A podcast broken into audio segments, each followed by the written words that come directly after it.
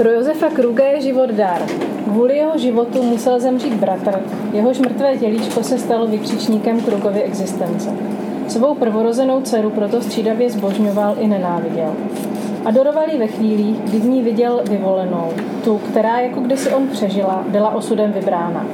Nemohl ji vystát, kdykoliv si na výpravách se svými chlapci představil jejího bratra, na kterého tak čekal a k němu se nakonec museli řezníci v bílých pláštích prosekat, když bylo zřejmé, že se z dělohy stal jeho hrob.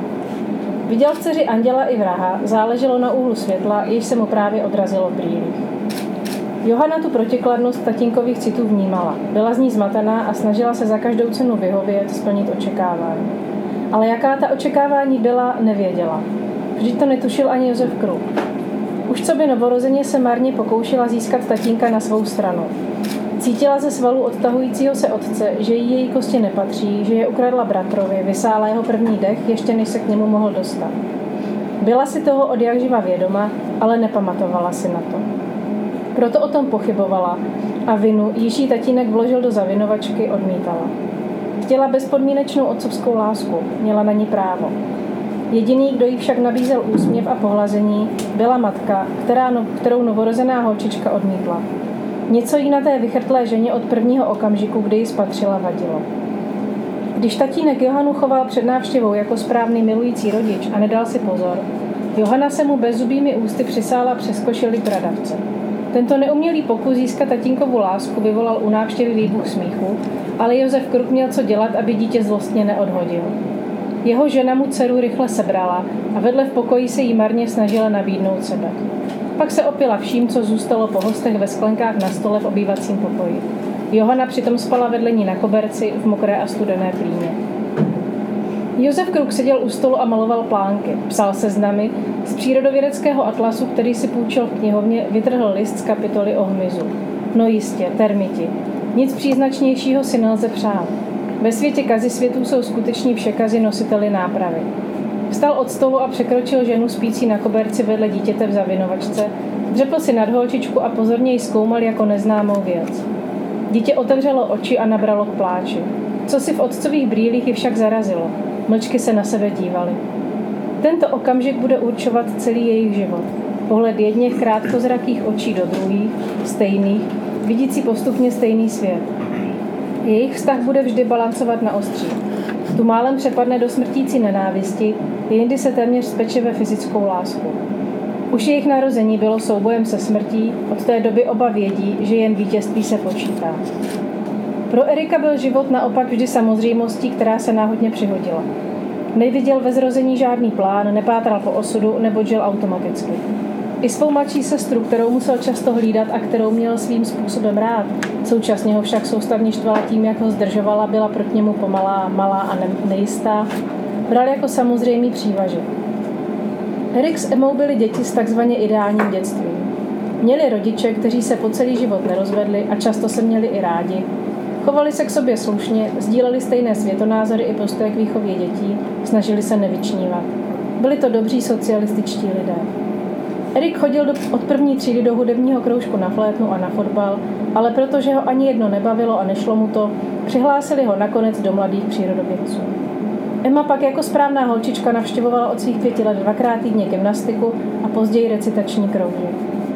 Oba sourozenci věděli, co je zdravá soutěživost a že život je plný drobných povinností, které, když se plnily, proměnily se v závětří odměn, případně pochvál.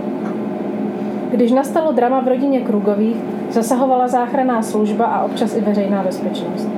Malá Johana znala vláčnost bezvládních úlů, pružnost injekční stříkačky, tóniny smrtelně chroptícího dechu, rozbíjené údery pěstí do hrudního koše. Vypjaté situace na hraně, jak je zažívali Erik s Emou, vypadaly jako hromada střepů ve sklepě činžovního domu, kam jejich tatínek umístil přístroj na výrobu vína z rybízu, jež řízeně neřízeným kvašením vybuchl. U krugů se život měřil krví, Erik s Emou ho odpočítávali na kapky rudé šťávy, stékající po zdech a mlaskavě se lepící k zemi. Johana je proto celý život přitahována kuchyňskou váhou, která do zvuku rádia a vůně hovězího vývaru odměřuje suroviny na ovocné knedlíky sypané mákem a cukrem. Tak vypadá podle ní svět lásky, který byl od malička nedosažitelný. Erika to naopak táhne výš a dál za amatérské destilační přístroje a rebelství končící dvěma panáky myslivecké, vypité na trud z pohádce s manželkou. Erik fascinovaně hleděl na krev stékající Emě z ruky poté, co jí pokousal neznámý pes a obdivně sledoval souseda, jim vzal sekiru a režný pytel od brambor a vydal se po psovi pátrat, neboť bylo třeba zjistit, komu patří a nemáli vsteklinu. Erik šel nenápadně za sousedem, který se rozhodně vyptával všech okolí, zda kolem nich neběžel černý pes.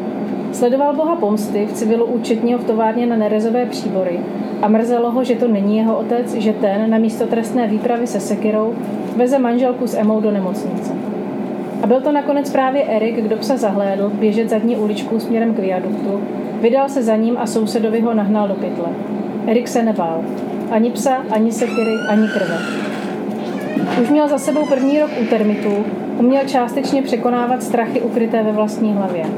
Se sousedem šli s kňučícím psem v pytli za uznalých pohledů spoluobčanů hrdě zpět k činžáku, kam mezi tím někdo přivolal veterináře.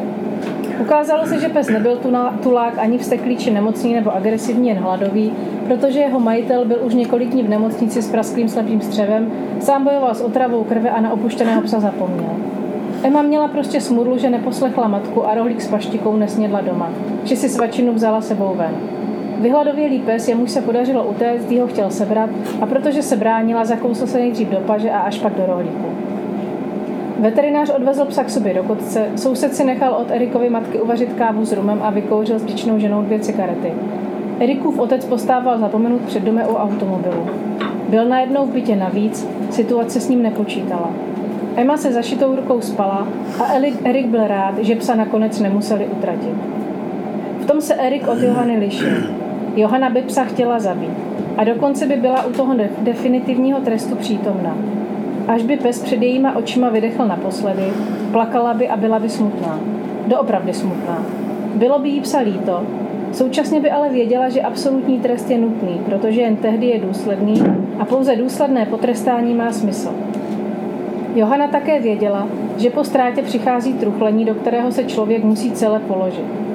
Netušila, proč to tak je, nepřemýšlela o tom, ale jedině taky to připadalo možné a správné. Přijde doba, kdy bude Johanino kategorické uvažování a chování společnosti odsouzeno. Ale tento veřejný soud na Johanu teprve čeká. Stejně jako na Erika s Emou. Zatím nic nenasvědčuje, že se jejich osudy spojí. Žijí sice v jednom městě a jejich životy ohýbá tu víc, tu mín Geronimo, ale do okamžiku, kdy Erik zahlédne Johanu z vrcholku Borovice, o sobě nebudou vědět. A i potom bude trvat ještě mnoho let, než je světlo ozáří při společné osudové noční scéně.